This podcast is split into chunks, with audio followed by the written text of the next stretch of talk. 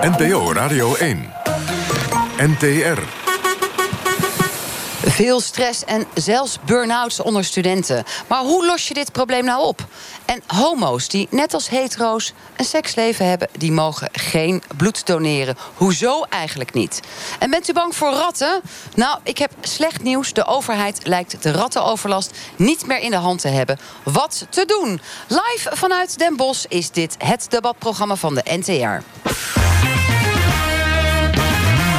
Kwesties met Marianne van den Anker.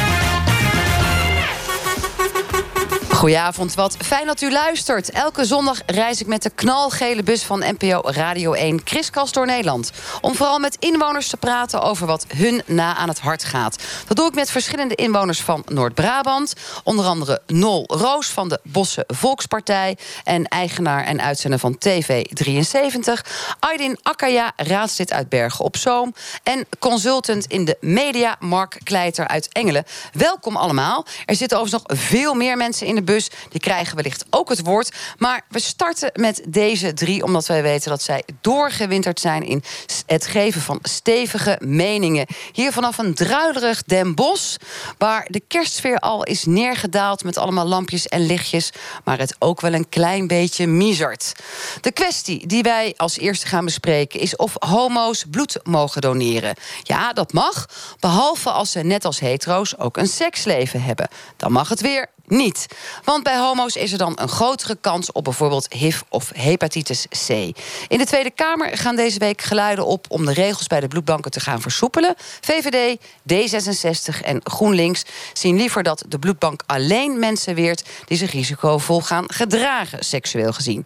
Volgens minister Bruno Bruins van Volksgezondheid is het jammer dat homo's worden uitgesloten, maar de veiligheid van de patiënten moet voorop staan. Een terecht punt of niet? Ik vraag het als eerste aan Mark Kleiter. Je hebt zelf een bloedtransfusie ooit ondergaan, hè?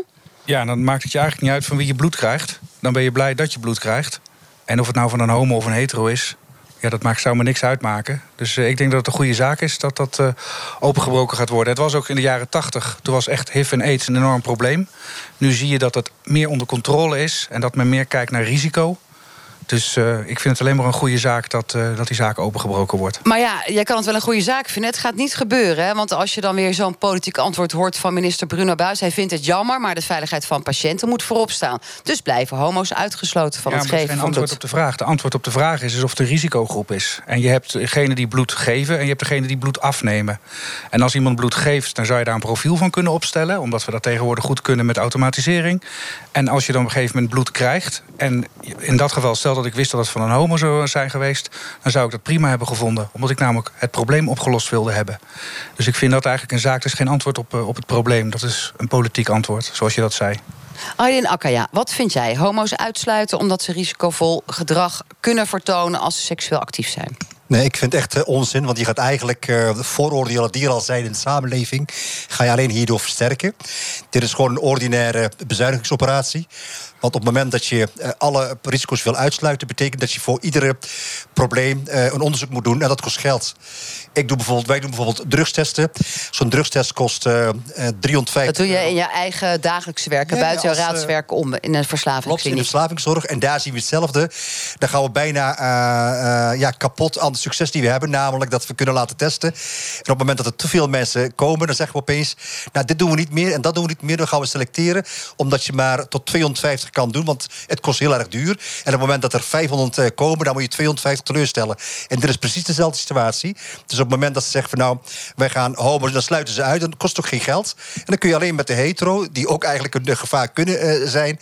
ja, die, die ga je dan bedienen en dan ga daarmee ga je de vooroordelen versterken. Dat moet je niet willen. Zeker niet in een land als Nederland. Kijk, dat is een stevige uitspraak. Nol, hoe denk jij daarover? Nol. Nou, het gras is al redelijk voor mijn voeten weggekaapt. Sorry, ik zeg, maar dat geeft niet. Nee, maar dat is uh, gezellig. Ik krijg heerlijke koffie uh, weet je, we moeten het beestje geen naam geven. Laten we het gewoon hebben over risicogroepen. Dan denk ik dat we het goed doen. Uh, op dit moment heb ik dan weer het gevoel dat de homobeweging zich gediscrimineerd voelt. Daar komt het ene beladen woord weer aan, dat uiteindelijk gewoon. Het T-woord discriminatie. Nee, maar goed, we hebben natuurlijk nieuwkomers die uh, met allerlei uh, misschien ziekten onder de leden binnenkomen. Risicogroepen, die moeten gecontroleerd worden. Maar ik wil wel, als ik bloed krijg, weten van wie het is. En dat klinkt misschien uh, ja, wat, wat oudbollig. Maar ik, ik vind het wel belangrijk. Maar van wie wil je dan geen bloed hebben? Nou, van iemand die mogelijk in een risicogroep zit. Maar dan zouden we toch ook tegelijkertijd een bom onder onze gezondheidszorg kunnen leggen. Want ik mag toch hopen dat jij nooit bloed krijgt wat eventueel besmet is. Dat komt toch niet door de test heen? Nou ja, als je kijkt naar hepatitis C, dat, uh, dat sluimert een jaar. En na een jaar uh, kun je pas zien dat he hepatitis C zich openbaart. En dat is ook precies dus, de medische reden waarom er wordt gezegd... dan ook maar alle homo's niet, want zij lopen daar een medisch groter risico ja, op... als ze seksueel contact je, hebben. Alle homo's niet, ja, ik zeg het niet, hè? Nee, ja, ik nee, zeg het je niet. Benoemt het, het, nee, weet ik wel. Maar je benoemt het puntje. Ik vind gewoon, laten we het dan met, met elkaar hebben over... want die stelling zou totaal anders zijn van... Uh, mogen risicogroepen bloed geven? Dan zeg ik gewoon nee. En dan zijn risicogroepen, uh, drugsverslaafden, nou ja, mensen die veel seksuele contacten hebben. Uh, die, die, gaat, uh, ja, die, die echt gewoon gigantisch seksueel actief is en dat ook niet veilig doet. Maar die gaat het niet, niet op dat formuliertje zetten bij de bloedbank. Van hey, gisteravond nog lol gehad. En, snap je? en dan kom je misschien weer op het punt wat Aiden inbrengt. Dan wordt het allemaal te duur en daar hebben we dan geen ja, zin in. Zeker, zeker. Ja. In onze bus zit ook ehm, uh, Esma Kamite. Jij bent psycholoog en gaat straks verder praten over studenten en stress. Want die komen veel bij jou in de praktijk. Maar je bent ook bloeddonor. Dat klopt, ja. Hoe kijk jij tegen dit onderwerp aan? Ik denk dat ik me volledig kan vinden in de eerder genoemde uh, punten. Ik denk dat geaardheid is iets wat uh, um, bij geboorte aanwezig is. Dus niet een risico wat... Dat is een hele moderne mening overigens. Wat, dat is voor iemand met een hoofddoek op, als ik dat dan mag zeggen. Voor de mensen die mee willen kijken, dat kan. Op radio1.nl. De camera's staan aan. Maar dat is een moderne mening. Gek, hè? Ja. Oh, nee, ja. was nou, goed, niet het is maar net, denk ik, uh, wat voor mensen met een hoofddoek zij dan kennen. Als mensen dat heel bijzonder vinden. Um, maar ja, dat is iets waarvan ik denk dat dat is bij geboorte aanwezig. En hoort niet een, een, een benoemd te worden als zijnde een risico. Ik ben het helemaal eens met wat Nol ook aangeeft. Het is een stukje leefstijl. Net zoals de andere zaken worden uitgevraagd wanneer ik bloed ga geven. Heb je in de afgelopen zes maanden een tatoeage gezet? Heb je een piercing gezet? Heb je, eh, noem het op. Het is een enorme waslijst, Het is een waslijst. Je mag ook geen bloed geven als je uh, seks hebt gehad met iemand uit een Noord-Afrikaans land. Of als je, net zelf een recent tatoeage in bent geweest in bepaalde gebieden. Dus daar zijn we blijkbaar heel goed in het screenen en het vormgeven van een profiel. Dan lijkt het mij niet een grote stap om ook de vragen toe te voegen. Hè, zit u in een monogame relatie? Hè, of wanneer heeft u voor het laatst uh, onveilig seks gehad? Nou, dat zijn uh, kleine stapjes, mijn, wat mij betreft. Easy oplosbaar. Maar de politiek gaat niet die kant op. Peter van der Velde, gezondheidspsycholoog. Um, ja, u hebt twee dingen, denk ik, in te brengen. De gezondheidspsychologische kant. Hoe zou dat voor de homo over kunnen komen als je niet mag doneren? Omdat je wordt uitgesloten. Omdat je homo bent. Nou, ik vind het een hele ingewikkelde discussie. En volgens mij lopen een paar dingen door elkaar. Uh, het eerste is dat je als bloedbank wilde weten dat als moment dat mensen ziek zijn en bloed nodig hebben, dan wil je weten dat het veilig is. Uh, want bloed wat je doneert, kun je er niet meer uithalen. Dus er zitten. Het heeft hele grote consequenties. En ik heb van dichtbij mogen meemaken wat uh, bloeddonatie, hoe belangrijk dat is. Vertel, dus in welk verband alles. heb je dat meegemaakt? Nou, in, in mijn familie was er iemand die dat heel acuut en lang, lang, wat langer nodig had. Dus ik weet wel een beetje, ik heb er wel mee te maken gehad. En dan zie je ook hoe belangrijk het is dat, dat er veiligheid is. Want bloed wordt altijd gegeven aan mensen met wie iets aan de hand is. Je krijgt niet zomaar bloed, mensen zijn ziek. Dus dat er vanuit de bloedbank uh, het uiterste wordt gedaan om bloed veilig te houden... daar kan ik alleen daar kan volgens mij niemand tegen zijn. Maar het punt wat nee, wordt gemaakt nee, door de halve bus hier zo'n beetje is... nou, we zijn hartstikke goed in screenen. De vragenlijsten zijn toch wel uitgebreid. Dus we kunnen ook van heterogene, homoseksuele dus mannen... Ja, maar dan zeg je dus eigenlijk, de selectie moet nog strenger. Je zegt dus niet van homo's die de afgelopen maanden seks hebben gehad... die sluit je uit. Dan zeg je eigenlijk, die regel moet je ook toepassen aan hetero's. Dus je wilt eigenlijk, als ik jullie gedachtegang volg, zeg maar je eigenlijk. Maar dat is al zo, want dat is al met die hele lijst. Je moet het allemaal al aangeven. Wat is dan het probleem? Als, nou, het als probleem bij, is dat hetero's... homo's die seks hebben gehad de afgelopen periode, die mogen überhaupt geen bloed geven. Zijn ervan ja, uitgesloten. Dat geldt voor uh, hetero's niet. Ja, ik weet niet hoe precies we in de kwestie zitten. Maar volgens mij is het zo dat hetero's dat wel mogen doen. Want dat dat niet wordt gevraagd Nou, behalve aan je. als die ook e- enorm seksueel eh, eh, actief zijn en het onveilig doen, dan worden die ook uitgesloten. Want dat Hoe staat, was dat checken dan? dat staat op het briefje. Als je eerlijk bent, moet je dat naar, naar waarheid moet je dat invullen. Ja, maar het zou toch mooier zijn Aydin eigenlijk, Akka, ja. in plaats van eh, dat mensen allerlei screens mensen kunnen liegen, dat er ook gewoon daadwerkelijk gewoon gecontroleerd wordt. Dat je gewoon in de bloed kan zien wat er Ja, wel of niet is- is, in plaats van Maar dat is Eh, het probleem volgens mij. Nou ja, er is een enorme lange vragenlijst. En die is helemaal gebaseerd op risico's. En dan met name natuurlijk om risico's uit te sluiten. Je mag een paar maanden geen bloed doneren. Als je een prostituee hebt bezocht, geldt voor iedereen. Of als je naar landen bent geweest waar infecties zoals malaria voorkomen. Als je net zoals eh Esma al aangaf, een piercing of een tattoo hebt laten plaatsen. Acupunctuur hebt gehad. Of als je bijvoorbeeld hier in Nederland seks hebt gehad met iemand uit de Afrikaanse landen onder de Sahara. Dus we kunnen het allemaal prima aangeven. Dan zou je toch denken, nou, dan kunnen we voor homo's dat toch ook prima doen. Maar is het nou zo dat homo's überhaupt geen bloed mogen geven? Ja, Onder bepaalde onder bepaalde voorwaarden? Ja. Ja, maar dat, dat laatste... Nou, dat is volgens mij, ik weet het ook niet helemaal scherp. Nou, Dus kijk ondertussen even naar Sulema. Want het is een enorm heftig politiek onderwerp altijd geweest. Eerst mocht het helemaal niet. Toen is er volgens mij een politieke discussie geweest dat het onder bepaalde voorwaarden mocht als je monogaam was. En nu lijkt het weer helemaal terug te gaan naar ze mogen het helemaal niet. Maar we zoeken het op en dan komen we daar zo direct op terug. Want uiteindelijk denk ik dat het dan ook voor iedereen heel ingewikkeld is om het precies te volgen. Dus gaat het veel meer om het politieke gegeven. Vinden we dit nou verzwarend genoeg dat je homo bent en wel of geen bloed mag doneren? En dan volgens mij alleen maar als je heel actueel eh, eh, een, een seksueel leven hebt gehad, wat nogal bestaat uit verschillende contacten. Zo. Oh. Ja, ik praat de boel een beetje Ja, vol. nee. Ondertussen kijk naar Sulema. We weten het niet precies. Als ze een jaar lang homo's, als ze een jaar lang geen seks hebben gehad, dan mogen ze. Jeetje, een jaar lang geen seks. Ja, maar dat is hetzelfde aan een kalkoen vragen wat met, met de kerst eten. Dat bedoel. Maar dat kan je toch niet van mensen verlangen dat je een jaar lang geen seks hebt? Hoe graag wil je dan bloed geven? Oké. Ja, gaan- Nou, ja, zo ik- dus. Ik wil het zo graag. Nou, Peter, in dat geval, we hebben het antwoord. Nou, voor mij gaat het over, je, je wilt uitsluiten dat er hele grote risico's zijn. Daar is niemand tegen. Voor mij is iedereen daarvoor. Eh, op het moment dat zou blijken dat mensen met rood haar een groter risico hebben op HIV... dan kan ik me voorstellen zeggen van, nou, HIV, eh, rood haar, dat is toch een stevige associatie. Mensen met rood haar sluiten we uit. Punt. Maar het bloed van homo's is kennelijk wel eh, geaccepteerd door Sanquin, de bloedbank, als je een jaar lang geen seks hebt gehad. Ja, en Kijk, volgens mij daar komt daar... onze student net Ja. af. In juni afgestudeerd op staats- en bestuursrecht. Kees Gillissen, kom maar in met jouw mening. Klopt. Nou, mijn mening misschien de aanscherping op wat precies het voorstel is. Want als ik dat goed begrepen heb, is het om te kijken... als je lange monogame relatie hebt gehad... dan mag je dus wel seks hebben met je partner... en mag je vervolgens ook bloed geven. En dat is een aanscherping die voorgesteld wordt... eh, waaraan ik... Volgens mij is het een versoepeling, hè? Want vroeger mocht het helemaal niet. Precies, maar nou mag je wel seks hebben met je partner. Nou ja, en, eh, ik bedoel, als je monogaam bent, dan is het risico natuurlijk een stuk lager. En volgens mij is het zelfs zo dat ook monogame homoseksuele mannen geen bloed mogen geven. Een jaar lang geen seks. Precies, en daar moeten we heen. Want als je alleen maar seks hebt met je partner, dan is het nog maar de vraag. In hoeverre er echt sprake is van risicovol gedrag. Dus dat zou dan de escape zijn. Als je monogaam bent, homo, hetero of wie dan ook... maar je bent monogaam, je doet het maar met één partner... dan zou je gezegd, deze bus, dan zou het moeten kunnen. Ja, en volgens mij is dat de wijziging die voorgesteld wordt. Dus nou ja, het is gewoon, de kern is kijken... naar wat voor risico brengt iemand nou met zich mee. Eh, en daarvoor is iets meer maatwerk dan alleen maar een, kijken naar een jaar geen seks.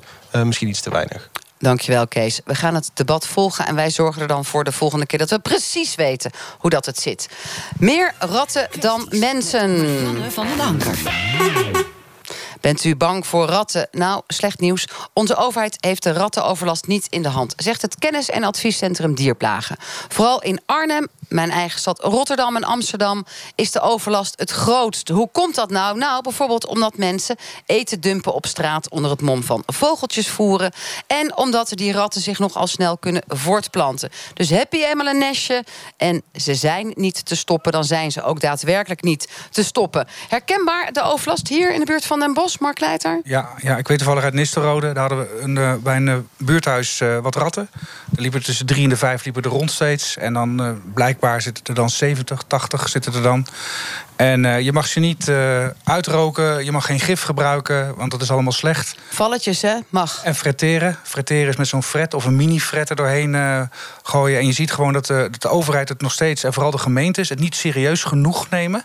Ja, fretteren wordt gevraagd. Dus niet frituren, maar stuur je zo'n fret erop af, toch? Zo'n wit beestje, alleen wat dan door een gang heen rent en wat ze er allemaal uit rent. En we, als probleem is het ook ehm, bij de wegen, bij de taluds. Daar zitten veel konijnen en daar zitten ook veel eh, fretten, wat ik weet. En eh, die worden dan ook op die manier eh, gevangen. Alleen we willen het allemaal milieu eh, ja, technisch goed genoeg doen. En vroeger rookten we ze gewoon lekker uit. Maar als we het niet doen, als we er steeds meer komen. Ben jij voor ehm, dat het gif weer terug moet komen? Want dat gaan we nu juist afschaffen. Het mag al niet meer verkocht worden in dierenwinkels. Binnenkort als consument mag je het ook niet meer gebruiken. Dus ben je overgeschakeld of overgeleverd aan de gemeente of aan commerciële bedrijven? Laat het probleem maar lekker escaleren. Dan gaat het vanzelf gaat er een oplossing komen. Want eh, het, gaat, het gaat een groter probleem worden in de komende tijd. Dus ik denk dat de gif tijdelijk toch gebruikt zal gaan worden. Als het probleem maar groot genoeg is.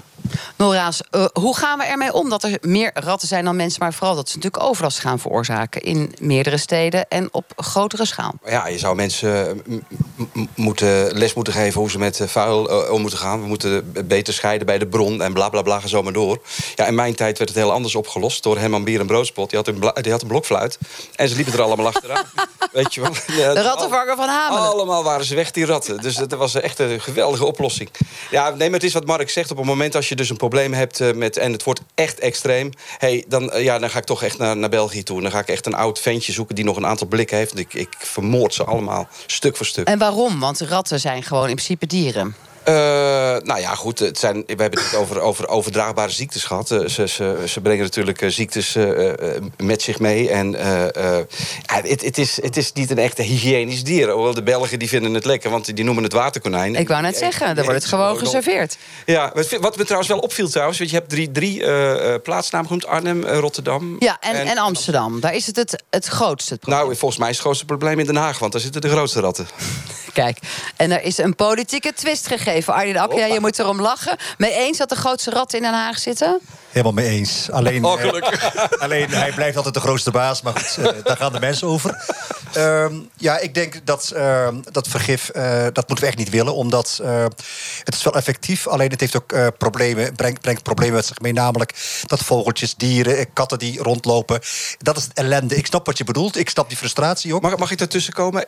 Nora's. Natuurlijk zeg ik in die emotie van als, als niks meer helpt, dan ga, moet ik, dan ga ik dat doen. Maar op het moment als we met elkaar zo'n mooie discussie hebben en we, we gaan met elkaar aan een denktank zitten, wat is nou de beste manier?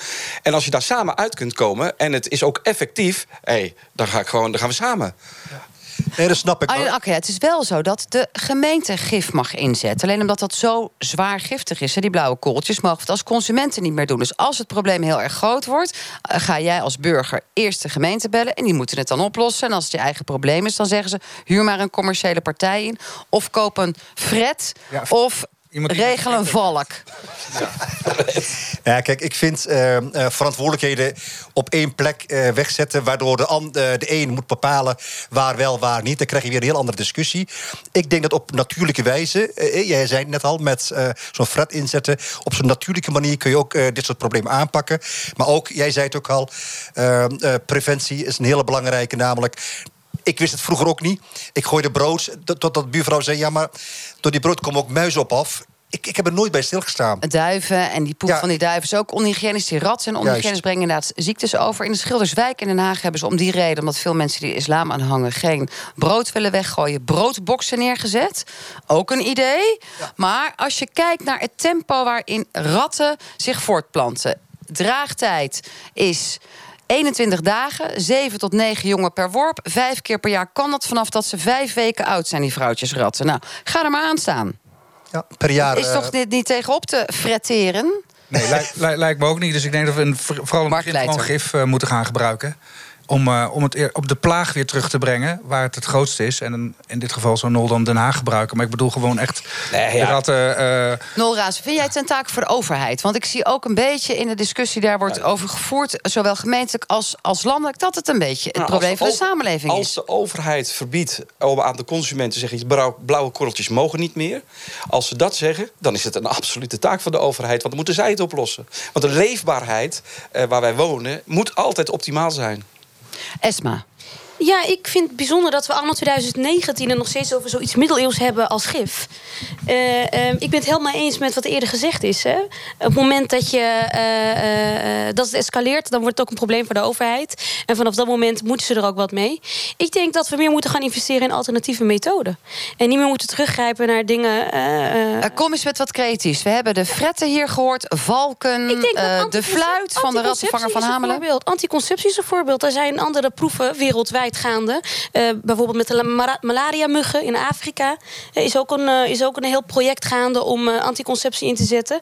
nou, ik denk dat, soort, dat soort ideeën moeten we hier in Nederland ook meer gaan uitrollen. Dus een soort van blauwe anticonceptiepilletjes. Exact. Oh, en maar hoe krijgen, hoe krijgen die ratten dan die anticonceptiepil? Die dan middels voer, middels lokken, voedsel en dat soort dingen worden er kunnen geplaatst worden. Nou, ik vind het briljant. Ik hoop dat er een, een, een dierenarts is die meeluistert... of een bioloog die kan aangeven of dit een goede oplossing is. Dankjewel. Een kwesties met Marianne van den Anker. Een heel ander onderwerp. Veel zwaarder en impactvoller van aard. We zijn live vanuit Den Bosch dit keer om met inwoners vanuit Noord-Brabant te praten over wat hun na aan het hart ligt.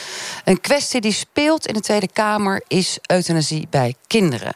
Er is voorzichtig positief advies dat, uh, over een advies dat een groep kinderartsen heeft uitgebracht. En in dat advies van die kinderartsen staat dat er eigenlijk euthanasie gepleegd zou moeten worden voor kinderen onder de 12 jaar. Nou, de VVD, D66, GroenLinks, PvdA en SP zijn voorzichtig positief.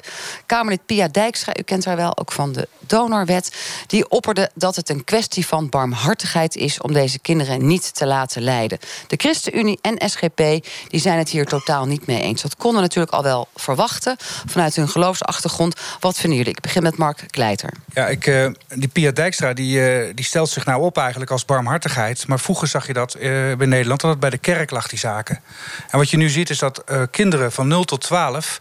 Uh, die horen gewoon onder de ouders. En op het moment dat die een plaats krijgen in deze wereld... ze waren tenslotte het snelste zaadje, ze hebben ook een ziel gekregen... dan hebben ze ook plaats. En op het moment dat je dat eigenlijk onder het mom barmhartigheid wil gaan doen... ja, dan kan je echt alles gaan doen. Maar het zijn wel kinderartsen, die zijn ook opgeleid... en ja. die hebben een eed getekend, ja. die doen alles in hun leven eraan... om juist mensen te redden, zo lang mogelijk. Ja, ik, maar ik blijf het een discussie vinden uh, die elke keer weer opkomt. Elke keer komt Pia er ook altijd mee mee voor. Die heeft allemaal van dat soort dingen. Via Almighty. Ja, en altijd. Via Almighty wordt religieuze dingen die ze pakt. Laat die dingen ook een stuk over aan de regelruimte van de, de samenleving zelf. En probeer die niet altijd te politiseren. Noraas, jij zei Almighty Pia. Zij nou steeds Noraas? Het is gewoon een roos, hoor. Oh, sorry, sorry. Nee, maar ja, ik, ik ga je even verbeteren. Ja, sorry, ja, ik zit echt, ik zeg zit, ik zeg raas. Nee, maar weet je wel, dit is ook een verkeerde associatie. Je gaat dan als een soort razende altijd. Dat keer met jouw mening. Het is echt, maar het is een roos, een ja, ontluikende nou, roos. Luchtigheid in een, in een echt een heel zware ja. onderwerp. Eigenlijk zou ik het allerliefste willen zeggen... ik ga me er niet mee bemoeien. Uh, en dat, um, dat heeft te maken met ik sta er niet voor. Ik hoef gelukkig. En ik hoop ook nooit dat ik die beslissing als ouder of als opa zou moeten maken. Ik heb me wel gemaakt bij mijn vader. En op het moment uh, dat hij een palliatieve sedatie kreeg... dus hij werd slapend naar de eeuwige slaap gebracht... Mm -hmm. heb ik het seintje moeten geven. En ik heb er anderhalf jaar last van gehad. En ik heb er echt last van gehad. En als je dat bij een kind moet doen... Ja, weet je, uh, je zegt het in, in je inleiding... de politiek is matig uh, voorzichtig positief. Voorzichtig positief. Uh, ik, dit, ik vind dit zo'n moeilijk onderwerp. Mm -hmm. Want ik, ik wil een kind niet zien lijden. Uh, ik wil, maar ik wil ook niet over het leven van dat kind mm -hmm. beslissen. En ook al is het geen toekomst. En er zit, zit, zit, we hebben natuurlijk medicatie en pijn hoeft een kind niet te lijden. Uh, maar gewoon door een tunnel en een kokertje. Nou, de kinderartsen geven natuurlijk wel aan dat omdat het nu niet mag voor kinderen onder de 12, dat de enige manier om hen dan uit dat ondraaglijke lijden, dat zegt niet Pia, maar dat zeggen artsen, is wel palliatieve sedatie. Dus dat ze ge- geen eten en drinken meer krijgen. Om het dan maar op die manier Nou, te doen. Dan wil ik, eh zou maar zeggen, eh, in deze discussie eh, pas op de plaats maken. voor, voor andere mensen die daar mening over hebben. Maar ik wil wel mijn tijd gebruiken om tegen iedereen die hier nu op Mhm. dit moment mee te maken heeft. En of dat nu een arts is of een ouder. En degene die een beslissing moet nemen, die wens ik heel veel sterkte Mhm. en wijsheid. Want het beslissen over leven of dood, nee. Dat, dat is iets, daar probeer ik nu voorlopig nog zo ver mogelijk vanaf te blijven. Dank ook, Nol Roos, ook voor het delen van jouw openheid over het verhaal met je vader. Arjen Akkaya, hoe zit jij in deze kwestie? Ja, ik ben er toch op tegen, omdat het ehm, een beslissing is van de ouders. Ehm, als het het lijden van de ouders is wat een beslissing tot stand brengt, dat zullen we nooit weten, maar de persoon die gaat dat wel zo ervaren. Eh, Maar ben je dan bezorgd dat ouders het niet eens zouden zijn met als kinderartsen zouden zeggen: dit is ondraaglijk en daarom zeggen ze, kijk, het zijn niet de ouders die het tegen de politiek hebben gezegd, maar de kinderartsen. Ja, maar ik heb het niet over de arts of eh, wat eh, zij er iets van vinden. Het gaat erom dat er iemand een beslissing moet nemen over eh, een eigen kind.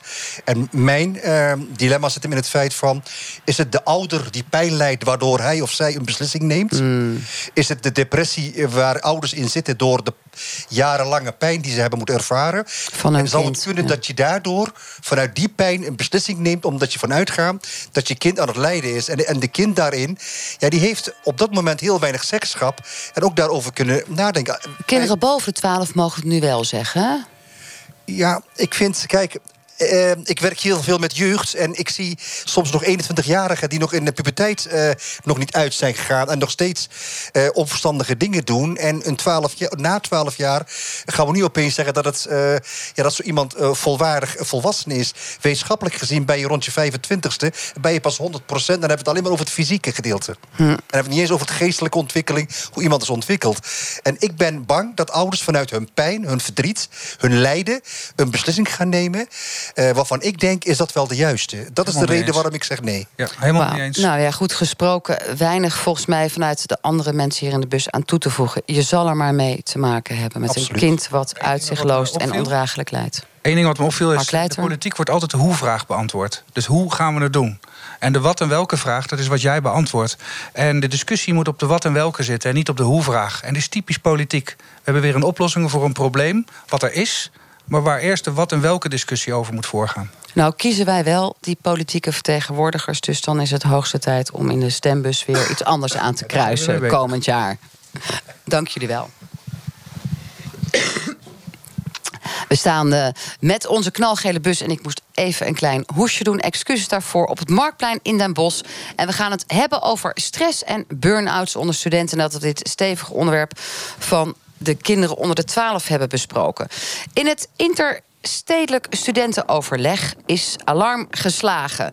En degene die alarm heeft geslagen zit bij ons in de bus, Kees Gillissen, want hij is bestuurslid van het ISO, zo noem het dan maar eventjes. Omdat die afkorting staat, nog één keer zeggen, interstedelijk studentenoverleg. Jullie hebben alarm geslagen. Een derde van de ondervraagde studenten zou last hebben van psychisch gerelateerde klachten, zoals bijvoorbeeld concentratieproblemen, faalangst en depressie. Tijd voor een nieuwe aanpak. Al dus het voltallige bestuur waarvan Kees Gillissen hier in de bus zit. Nou, jij bent zelf net klaar met jouw studie, staatsbestuursrecht, juni afgestudeerd, van harte gefeliciteerd. Veel dank. Zelf wel eens last gehad van faalangst, depressie, concentratieproblemen, andere psychische ellende? Nee, ik ben nooit echt eh zover gekomen dat het me echt in de weg heeft gezeten. Eh, maar ik heb wel te maken gehad met, met een stevige prestatiedruk... en toch wel echt eh, veel willen doen en keihard gewerkt tijdens de studie. Jullie trekken vanuit het ISO aan de bel. Waarom? Ja, nou, dit onderwerp staat al een tijdje op de agenda. Welzijn eh, onder studenten, welzijn onder jongeren in brede zin. Ehm, dat daar misschien toch wel dingen aan de hand zijn waar we wat aan moeten doen. Eh, de minister van Onderwijs, Ingrid van Engelshoven, heeft ook gezegd dat ze een onderzoek gaat doen. Het RIVM gaat dat doen en eind 2020 komen van, daarvan de resultaten. Ehm, maar dat vonden wij te lang duren.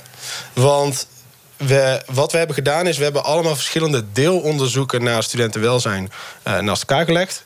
om te kijken of we iets van een breder beeld konden scheppen... wat er nou precies aan de hand was. En op basis van zeg maar, die saté-prikker... door al bestaand onderzoek heen en de Ja. resultaten ervan... tot welke percentages en...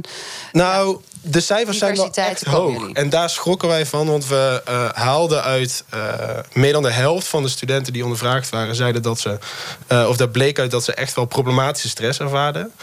Dus dan gaat het echt over concentratieproblemen, vermoeidheid... die vervolgens de prestaties en echt de kans voor studenten... om zich te ontwikkelen tijdens studie in de weg zit.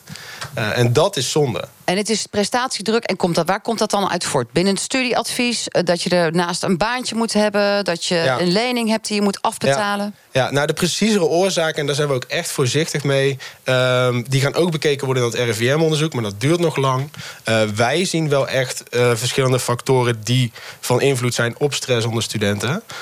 Zoals bijvoorbeeld strengere studievoorsgangseisen. Zoals bijvoorbeeld een prestatiecultuur die toch wel heerst. Hè. Je- Studenten willen veel doen. En iets wat wij... Ja, willen veel doen, moeten, Moeten veel doen. Nou, Ehm, ja, kort en goed. Jullie de zeggen de studiestress Ja, is hoger. Ja. noemen. Er zit best wel een financiële druk op studenten tegenwoordig. Die wordt steeds meer. Oké, en daarvan zeggen jullie dat is allemaal zo ernstig en zoveel en zo intensief. Ja. Wij wachten niet op het RIVM en het onderzoek wat die eh, toch toonaangevende club in Nederland uitvoert. Wij willen zelf nu actie. We wachten ook. Want we willen heel graag zien wat het RIVM gaat zeggen over die specifieke factoren. Maar we willen echt een tussenstap doen waarin we tegen iedereen willen zeggen, tegen studenten zelf, tegen sociale omgeving, tegen arbeidsmarkt, tegen universiteiten, hogescholen en tegen de Haagse politiek. Doe nou allemaal een duit in dat zakje en stop met naar elkaar wijzen. Oké. Nou, helder statement, Kees. Het kan maar gezegd zijn. Peter van der Velde, gezondheidspsycholoog. Het is twee voor twaalf voor die arme studenten, zegt Kees Gillissen van het ISO. Er moet meer aandacht voor ze komen, eh, want de stress is toegenomen. Ja, en wat is nou je vraag? Is dat zo? Oké. Ehm, nou, dan moet ik er wat uitvoeriger antwoord op geven. Ehm, is er wat aan de hand in het onderwijs? Daar, daar ben ik het echt Je moet de microfoon beter voor je mond. eh, Nog ja. meer? Beter ja, zo? Ja, Oké. ja. Eh, het punt van is er wat aan de hand in het onderwijs en met name met betrekking tot studenten? Ik denk het antwoord erop is ja. Eh, er zijn studenten tegenwoordig die als ze klaar zijn met een schuld van 40, 50.000 euro zitten. Dat is echt, dat is immens. Dus dan ben je 24 jaar, je bent net klaar en heb je zo'n zo'n schuld in je portemonnee zitten. Nou, dat moet echt. En dan moet je die arbeidsmarkt nog op waar Ja, het knetterdruk is. Je kunt echt helemaal niks. Dus dat is echt een, een bedroevende situatie. Maar ik en nog veel meer mensen echt wel met, met, eh, met grote verbazing naar kijken dat dat, dat niet inmiddels verbeterd is. Dat is één. En ongetwijfeld zal, als je weet dat je zoveel schuld hebt later, eh, dat zal, dat zal iets met je doen. Ongetwijfeld. Eh, het punt waar het de laatste jaren om gaat, is eh, dat heel veel geroepen wordt dat de psychische problemen bij studenten toenemen. Nou, dat is interessant, want dat roept iedereen. Eh, en als je heel streng kijkt naar hoeveel studies zijn nou verschenen die daarop wijzen, dan is het aantal nul. Dus jij iedereen zegt wat. Kees eigenlijk inbrengt, Nee, wacht, wacht, daar wacht is nul bewijs. Even uitpraten. Eh, als je kijkt naar het aantal studies die is uitgevoerd... die daarop wijzen dat de problemen toenemen... die studies die zijn er waren er niet. Dat wil zeggen, dit jaar heeft het RIVM een studie verschijnen, laten verschijnen... op basis van CPS-data. En dat levert eigenlijk nauwelijks een beeld op van de problemen toenemen. We hebben zelf in een heel groot onderzoek studenten uit 2007 vergeleken... met studenten uit 2012 en 2017. Ook met niet-studenten erbij. En we zagen op de zaken waar we naar gekeken hebben... geen enkel verschil tussen die verschillende groepen. 2007 was een groep met psychische problemen. En die groep was niet kleiner of groter dan in 2017. En dan even, dank overigens voor het uitgebreide antwoord, Peter... op de vraag van is er nou meer of minder studiestress? Kort samengevat zeg jij nee. Zijn er problemen? Ja, tuurlijk. En er zijn wel problemen. En de problemen die die jongere studenten dan hebben... zijn die wel groot te noemen. Ook al is het dan misschien niet in jouw onderzoek... in Maar aantal zijn- percentage toegenomen. Dat, dat vraagt een heel ander type onderzoek. Eh, wat, we, wat we wel weten is, A, er komen problemen bij studenten voor. Eh, in sommige gevallen is dat een problematiek, die heel ernstig is. Hè, waarvan mensen eigenlijk gewoon behandeld moeten worden. Of echt zorg behoeven. Eh, we hebben niet kunnen nagaan in hoeverre dat nou te maken heeft met studie, studiestress of andere dingen die aan het toenemen zijn. Je zou verwachten dat als de studiestress toeneemt en er een directe relatie tussen stress en mentale gezondheid, dan had het probleem moeten toenemen. En die zijn er niet. Helder. Peter van der Velde zegt dat het eigenlijk niet anders is dan een aantal jaar geleden. Kees, terwijl jullie zeggen het is 2 voor 12 en we trekken echt Nou, aan de bel. Wij zeggen we trekken aan de bel, maar we zijn ook heel voorzichtig met zeggen dat het is toegenomen. Want er is eh, zo'n onderzoek als wat wij hebben gedaan, zoiets vergelijkbaars, echt onder breed uitzet onder studenten, dat is er gewoon echt te weinig geweest om daar harde conclusies uit te Hoe groot zijn die trekken. onderzoeken eigenlijk? O- Om hoeveel mensen gaat het? Hoeveel Vraag mensen is worden- nul roos. Totaal van eh, die 18 onderzoeken, dat zijn dan in totaal 52.000 respondenten. Waarin we verschillende parameters hebben gevuld om ze enigszins vergelijkbaar te kunnen maken en algemene conclusies uit te trekken. En dat bij mijn buurman? Hoeveel, om hoeveel eh, eh, eh, Het zijn er 1100, ruim 1100. Dus Ja. Maar je moet, je moet niet kijken naar aant aantallen, zeggen helemaal niks. Moet- Oh, dan gaan we helemaal in de methodologie schieten. En laten we dat niet doen. Laten we dat niet doen. Laten wij even- naar de telefoon eh, gaan. Nee, Want aan de telefoon hebben wij Lisbeth Noordergaaf-Elens. Zij is econoom en filosoof. En zit ook in de Raad voor Volksgezondheid en Samenleving. Goedenavond, Lisbeth. Goedenavond. Nou ja, wat moeten we met het beeld of studenten het nou wel of niet zwaarder hebben en meer in de problemen zitten? Hoe kijkt u daar tegenaan? Nou, ik denk dat, ik denk dat eh, eh, de vorige twee gasten al een beetje de lijn mooi hebben ingezet. Ehm, volgens mij moeten we de discussie meer of minder, is dat niet het belangrijkste van de discussie. Eh, het belangrijkste van de discussie is volgens mij dat studenten aangeven dat er iets is. En dat we dat als eh, universiteiten gewoon heel serieus moeten nemen. Want wij hebben toch wel een zorgplicht naar deze groep, eh, naar deze groep mensen toe. Dus ik denk dat we daar in actie moeten komen. En ook dat we het vraagstuk niet alleen bij de studenten zelf moeten leggen. Maar dat we ook als instelling, als onderwijsinstelling moeten gaan kijken van... Wat moeten we met deze groep studenten en hoe komt het dat, eh, dat, deze, eh, dat deze groep studenten nu zo vaak met deze klachten te maken heeft en dat ze dat ook eh, naar buiten brengen? Dus Ja. volgens mij is dat het belangrijkste van het vraagstuk en niet de discussie of het meer of minder is.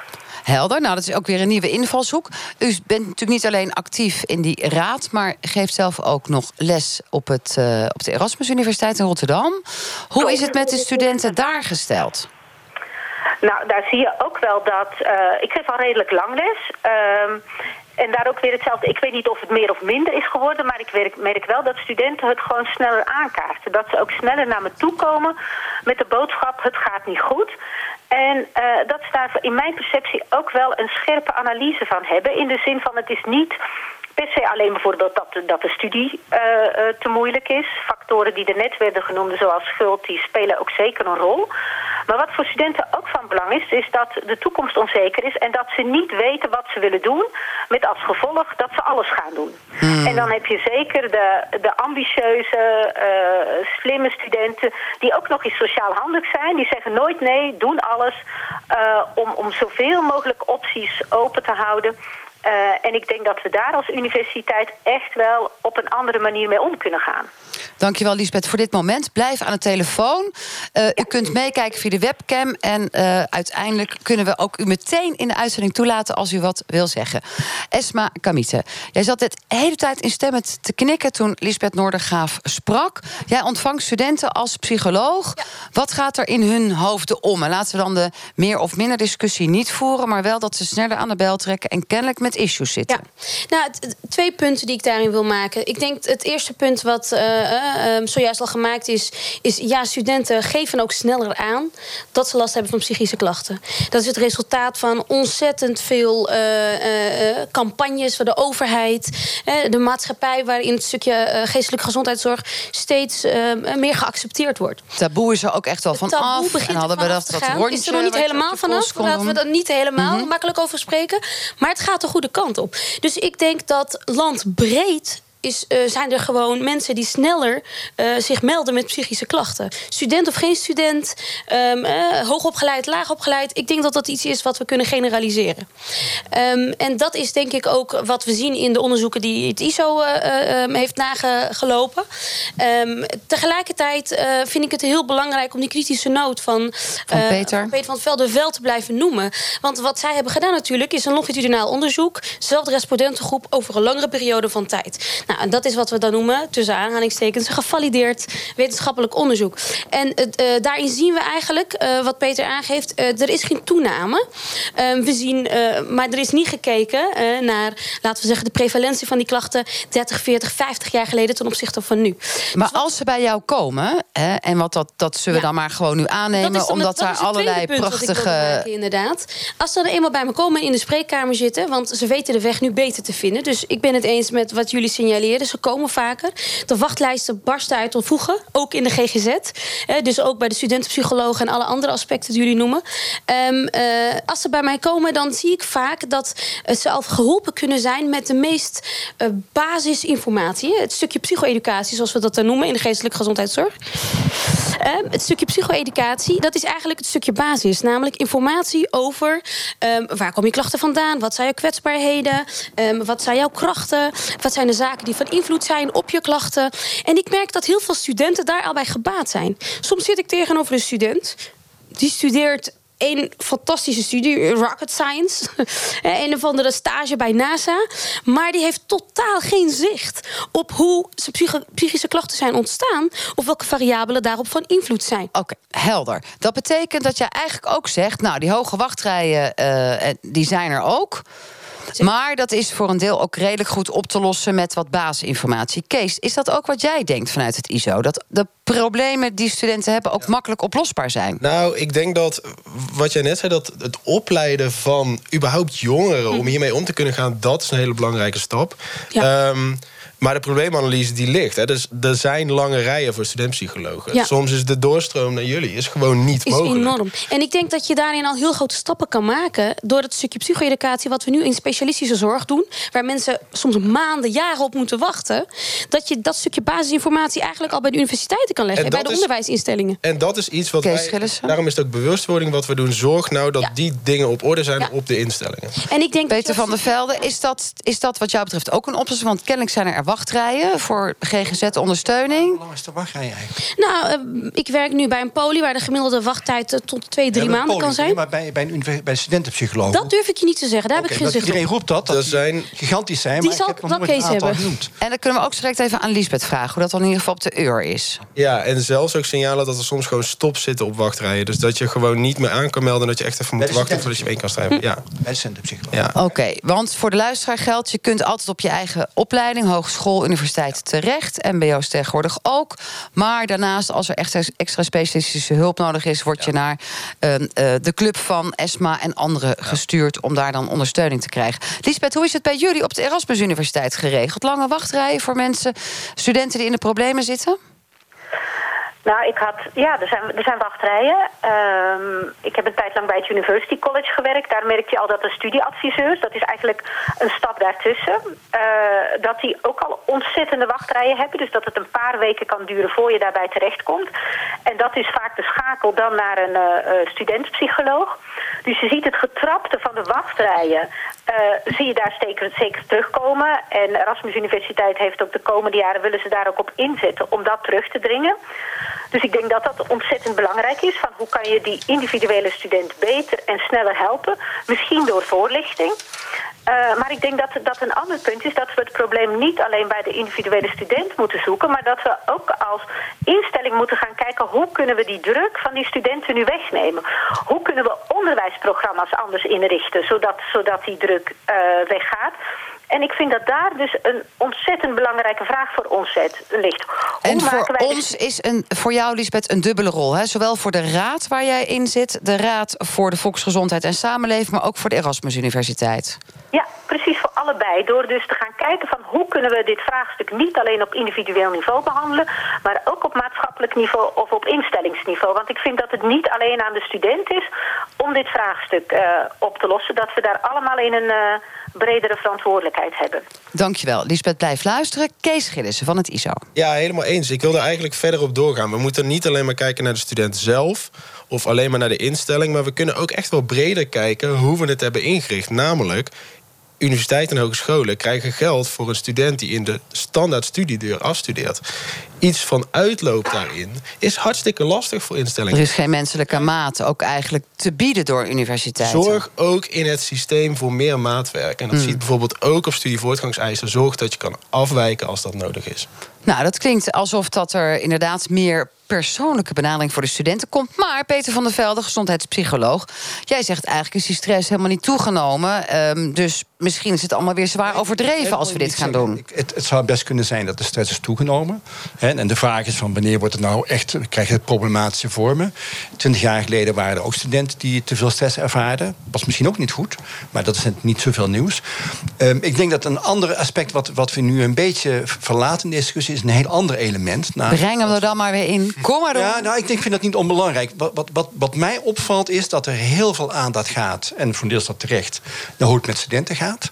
We weten uit ander heel groot onderzoek... dat bij leeftijdsgenoten de problemen even groot zijn. Dat zijn niet-studenten. En daar hoor je niemand over.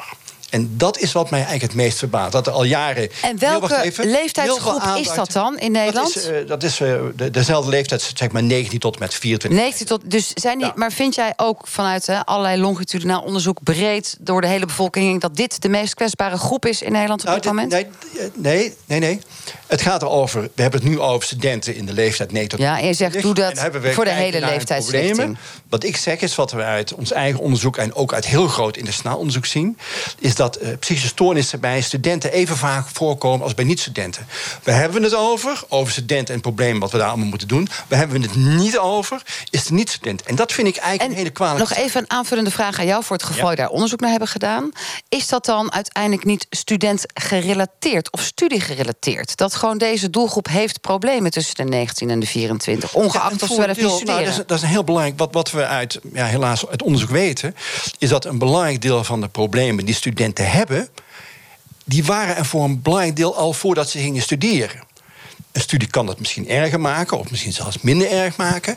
Dus we moeten enorm uitkijken met alles toeschrijven op de studie en de stress. Dat is een beetje ja, heel makkelijk door de deur heen. Oké, maar heb je dat nu wel voor je gevoel goed kunnen inbrengen in deze? Want jij zei wat ik een beetje mis. Goed Ja, genoeg nu? Dat is volkomen duidelijk. Oké, helder. Esma, sorry. Ik kom zo bij jou, Aiden Akkaya. Ehm, ik sluit me daar volledig bij aan. Wat mensen vaak uit het oog verliezen, is wat we noemen het biopsychosociale model. Hè, Het medisch verklaringsmodel, waar je denkt vanuit drie elementen: een stukje biologie, hè, een stukje eh, psychologie en een stukje sociale eh, omstandigheden.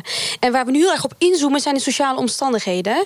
Eh, nou, en ook- wat sterker nog, we, eh, in sommige gevallen wordt zelfs geclaimd dat er een kausaal verband is tussen de psychologie en die sociale omstandigheden. Terwijl ik denk, waar we met z'n allen ehm, eh, meer aandacht voor moeten gaan creëren, is meer zicht krijgen op het stukje psychologie. Eh, ehm, wat eh, Peter terecht aangeeft. Waarvan jij zegt ook neem alle jongeren mee. Niet alleen studenten, Alle maar die jongeren, want wat ik zeg, ik zie ook studenten, maar ik zie in het algemeen een toename van jongeren, jongvolwassenen in mijn spreekkamer. En wat Peter terecht aangeeft, is het stukje, ehm, eh, hè, het stukje klachten waren ook aanwezig voor de studie. Het stukje persoonlijke eigenschappen die eigenlijk interacteren met eh, die omstandigheden en daardoor versterkt worden. Dankjewel. Kees, nou is het voor jullie een probleem vanuit het ISO als wordt gezegd... we gaan het breder maken dan alleen studenten. We pakken alle jongeren mee van 9 tot Helemaal niet. 24. Nee, wij praten ook bijvoorbeeld bij eh, het jongerenplatform van de Sociaal-Economische Raad. eh, waar recent een mooi rapport is uitgekomen, hoge verwachtingen onder jongeren, mee over deze brede problematiek. Ja, want die hoge verwachtingen onder jongeren... even een gevoel krijgen hierbij... Wel, ja, wie, ja, Esma, jij bent zelf het jongste. Ehm, kan er iemand zich iets voorstellen bij de hoge verwachtingen... die we hebben bij jongeren? Wie? Aydin Akkaya. Nou, ik weet wel zeker. En Lisbeth, kom ik zo bij jou. Ik weet wel zeker, ik werk al 25 jaar met jongeren. Dus ik, heb heel, ik geef heel veel voorlichting. Ook op eh, straat met jongeren, dus één op één. En daar zie je ook, ook op MBO, HBO, eh, ROC. Dat ze wel last hebben van stress. En het gaat niet om de schulden. Het klinkt heel veel, maar ik, ik ken heel weinig jongeren die zeggen van nou, ik maak me heel erg druk om die zoveel schuld die we hebben. Maar Bij jou zijn ze dan ook verslaafd en beneveld. Dus misschien Nou, hebben ze nou, dat allemaal niet, zo scherp. Ik ben preventiewerker. Nee, nee, nee, niet altijd. Ik ben preventiewerker. Soms is het eh, ja, dat ze eh, wel eh, proberen en experimenteren. Alleen daar merk ik wel dat de algemene druk vanuit de samenleving wel is toegenomen ten opzichte van 15 jaar terug. En nu zie je dus heel veel de snelheid waarmee sociale media en al dat soort dingen. Als je 10 minuten op je WhatsApp geen antwoord geeft, dan krijg je al druk vanuit eh, de vrienden van hé, hey, waarom reageer je niet? Als je even je mail niet nakijkt, dan word je nog net niet bestempeld als crimineel. Dus dat zijn allemaal dingen die wel. Is voor de jongeren eigenlijk een vierde wereld bijgekomen. Maar wij vroeger alleen maar thuis hadden de universiteit. En thuis hebben zij ook een vierde wereld. Ik heb, eh, Mark Leijter? Ik studeer nog. Oh ja, ik hoop- bent een van onze oudere namelijk, studenten. eh, Dat is ook zo. Volgend jaar eh, mijn bachelor eh, bedrijfskunde te halen. En wat ik zie is dat eh, de druk op zichzelf. eh, ik, ik denk dat de helft van de klas bij mij is uitgevallen. En dat heeft gewoon te maken doordat de druk eigenlijk zo hoog is opgelopen in de afgelopen jaren. ten opzichte van mijn jeugd. Is dat door suboptimalisatie zijn we eigenlijk alleen maar bezig om het bruto nationaal product op een gegeven moment nog maar eh, vorm te geven. Tenminste, dat idee heb ik wel eens. En daardoor zie je op een gegeven moment dat die heel veel eruit Wat ik wel zie aan de andere kant is, omdat je ouder bent, kan je makkelijker met problemen omgaan. Dus je kan dingen makkelijker relativeren. En wat ik aan Peter eigenlijk een vraag had, is: is het wel een probleem? Want ik zie hier allemaal helemaal oplossingen komen. En vind je het überhaupt een probleem? eh, van, met de stelling die jij eigenlijk neemt. Van, nou ja, weet je wel, eh, ja, volgens mij is die druk er helemaal niet. Mensen klappen er helemaal niet uit. Ik bedoel, je hebt een beetje een tegenstelling naar de andere eh, panelleden. En ik, ik, Jij wil gewoon weten Is- of is dat Peter vindt Ja. dat er actie moet worden ondernomen. probleem? Moeten we op zoek naar oplossingen? ja. Nee, maar, nee, maar dus A, dat er problemen zijn. Het antwoord erop is ja. En nemen ze toe, het antwoord erop is... ik vind het niet en mijn collega's vinden het ook niet. Dus Er is eigenlijk helemaal geen, geen bewijs daarvoor. Dat is toch fijn? Dat daarvoor Daarvoor is hij ook hier, wat ja. fijn is. Wat dus niet wegneemt dat er mensen zijn met een ernstig probleem. En als je het hebt over bijvoorbeeld eh, de wachtlijsten, met name in de GGZ. Nou, dat is in de jeugdzorg, omdat alles is overgaan van, van de provincie naar de gemeente. Dat vind ik zelf enorm ernstig. Ja, waar ook heel veel collega's van mij eh, echt over klagen: van nou, dit, is, dit is niet vol te houden. Of Maar de er stond net samenleving. natuurlijk ook al over dat het bij de forensische psychiatrie ook een probleem is. Dat houden we buiten beschouwing. Ik wil heel graag nog van Liesbeth, want we zijn bijna het einde van deze uitzending gekomen. Liesbeth Noordergraaf Elend. Wat zijn wat jou betreft oplossingen die we morgen moeten toepassen? Ook al zegt Peter dat het misschien allemaal niet super, super, super erg is. Toch een oplossing van jou. Nou, volgens, me- volgens mij zegt Peter dat niet. Volgens mij zegt Peter vooral het is, niet, eh, het is niet toegenomen. Daar hebben we geen aanwijzing voor. Maar heeft hij geen uitspraak gedaan over de zwaarte van de klachten. Hij, kle- hij Eh, knikt, hij knikt. Ja, wat, wat, wat ik denk dat we vooral eh, moeten gaan doen is mensen de maat, de maat opleggen of, of daartoe verhouden die bij hun leeftijd past. Want wat je nu ziet, en ik ga even toch terug naar het voorbeeld van de studenten, is dat we van een 18-jarige vaak iets vragen wat we een aantal jaar geleden van een 30-jarige vroegen. Dus als we studenten gaan selecteren, dan vragen we zoveel op een cv dat de mensen daar onder ontzettend grote druk staan. Bedrijven vragen dat ook weer. En ik denk die verwachtingen gewoon ook als universiteit laten zien. We beoordelen je niet op wat je kon of wat je gedaan hebt. Maar we beoordelen op je talenten. Dat we daar veel meer naar gaan kijken. Niet meer op prestaties die gedaan zijn. Maar gewoon op 18-jarige jongeren gewoon allemaal een... eh, een nieuwe kans geven. Ook als ze uit een gezin komen waarbij ze minder mogelijkheden hebben gehad om een eh, heel cv op te bouwen. Dankjewel, Liesbeth Noordergraaf. We hebben nog 30 seconden. Peter, jij schudde nee. Snel, snel. Waarom niet? Waarom wel? Als je kijkt naar de toekomst en de arbeidsmarkt, wordt het voor mensen, de jeugd voor nu, veel en veel makkelijker om later een baan te vinden. Simpelweg omdat er een groot tekort is aan arbeidskrachten binnen nu en tien jaar. Dus alleen maar toe- toename van eisen en allerlei gekke dingen eromheen. Ik denk dat dat in de praktijk enorm meevalt, juist omdat de krapte zo groot is. En een oplossing? Voor Daar de- zit de oplossing in. Oké. Ja, om af te sluiten denk ik dat we met z'n allen geconcludeerd hebben... dat er een breder maatschappelijke hoge verwachtingen zijn op jongeren.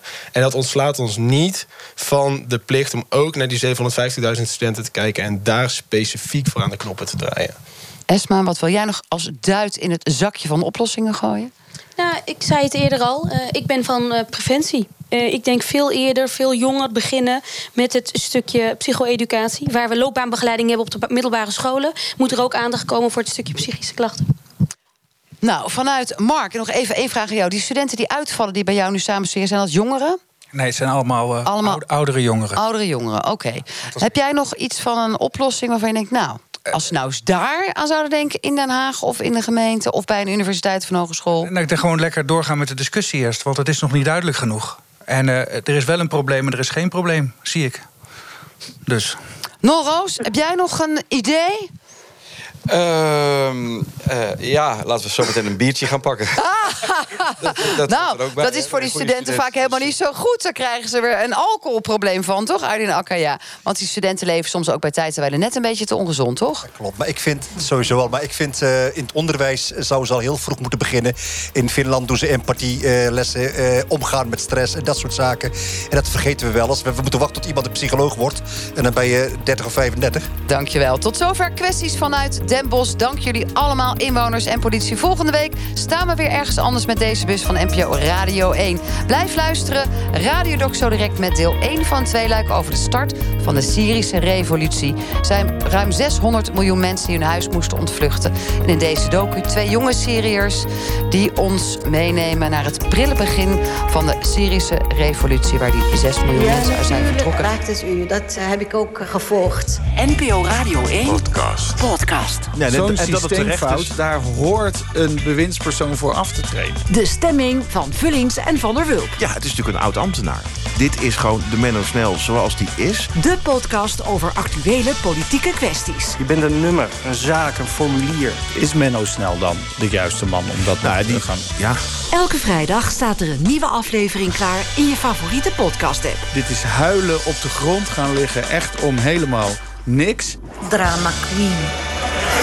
De stemming van Vullings en Van der Wulp.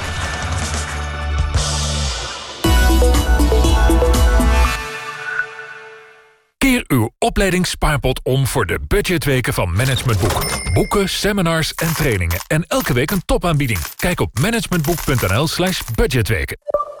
Bij Wakkerdier roepen we al een tijdje op om de AH-kip van Albert Heijn te skippen. Dus dachten wij, we gaan reclame maken voor een beter alternatief. De standaardkip van... Jumbo! Die krijgt namelijk meer ruimte. En dat scheelt een hoop leed. Dus Albert Heijn, als jullie nou ook gratis reclame willen... net zoals... Jumbo! Geef de AH-kip dan meer ruimte. Tot die tijd zeggen wij... Skip de AH-kip. Kijk op wakkerdier.nl Frits Spits schreef Alles lijkt zoals het was. Een persoonlijk verhaal over liefde, leven en verlies. Nu in de boekhandel met twee cd's van Frits Spits. Alles lijkt zoals het was. Vanavond in de Monitor. Het wemelt van de ratten in Nederland. Waarom wordt er niet genoeg gedaan aan ongediertebestrijding? Ja, er is geen landelijke regie, geen coördinatie. Ik vind dat eigenlijk ook wel beschamend. We hebben dat eigenlijk sinds jaren 90 laten versloffen. De Monitor. Vanavond om tien over half elf bij Caro en CRV op NPO 2. NPO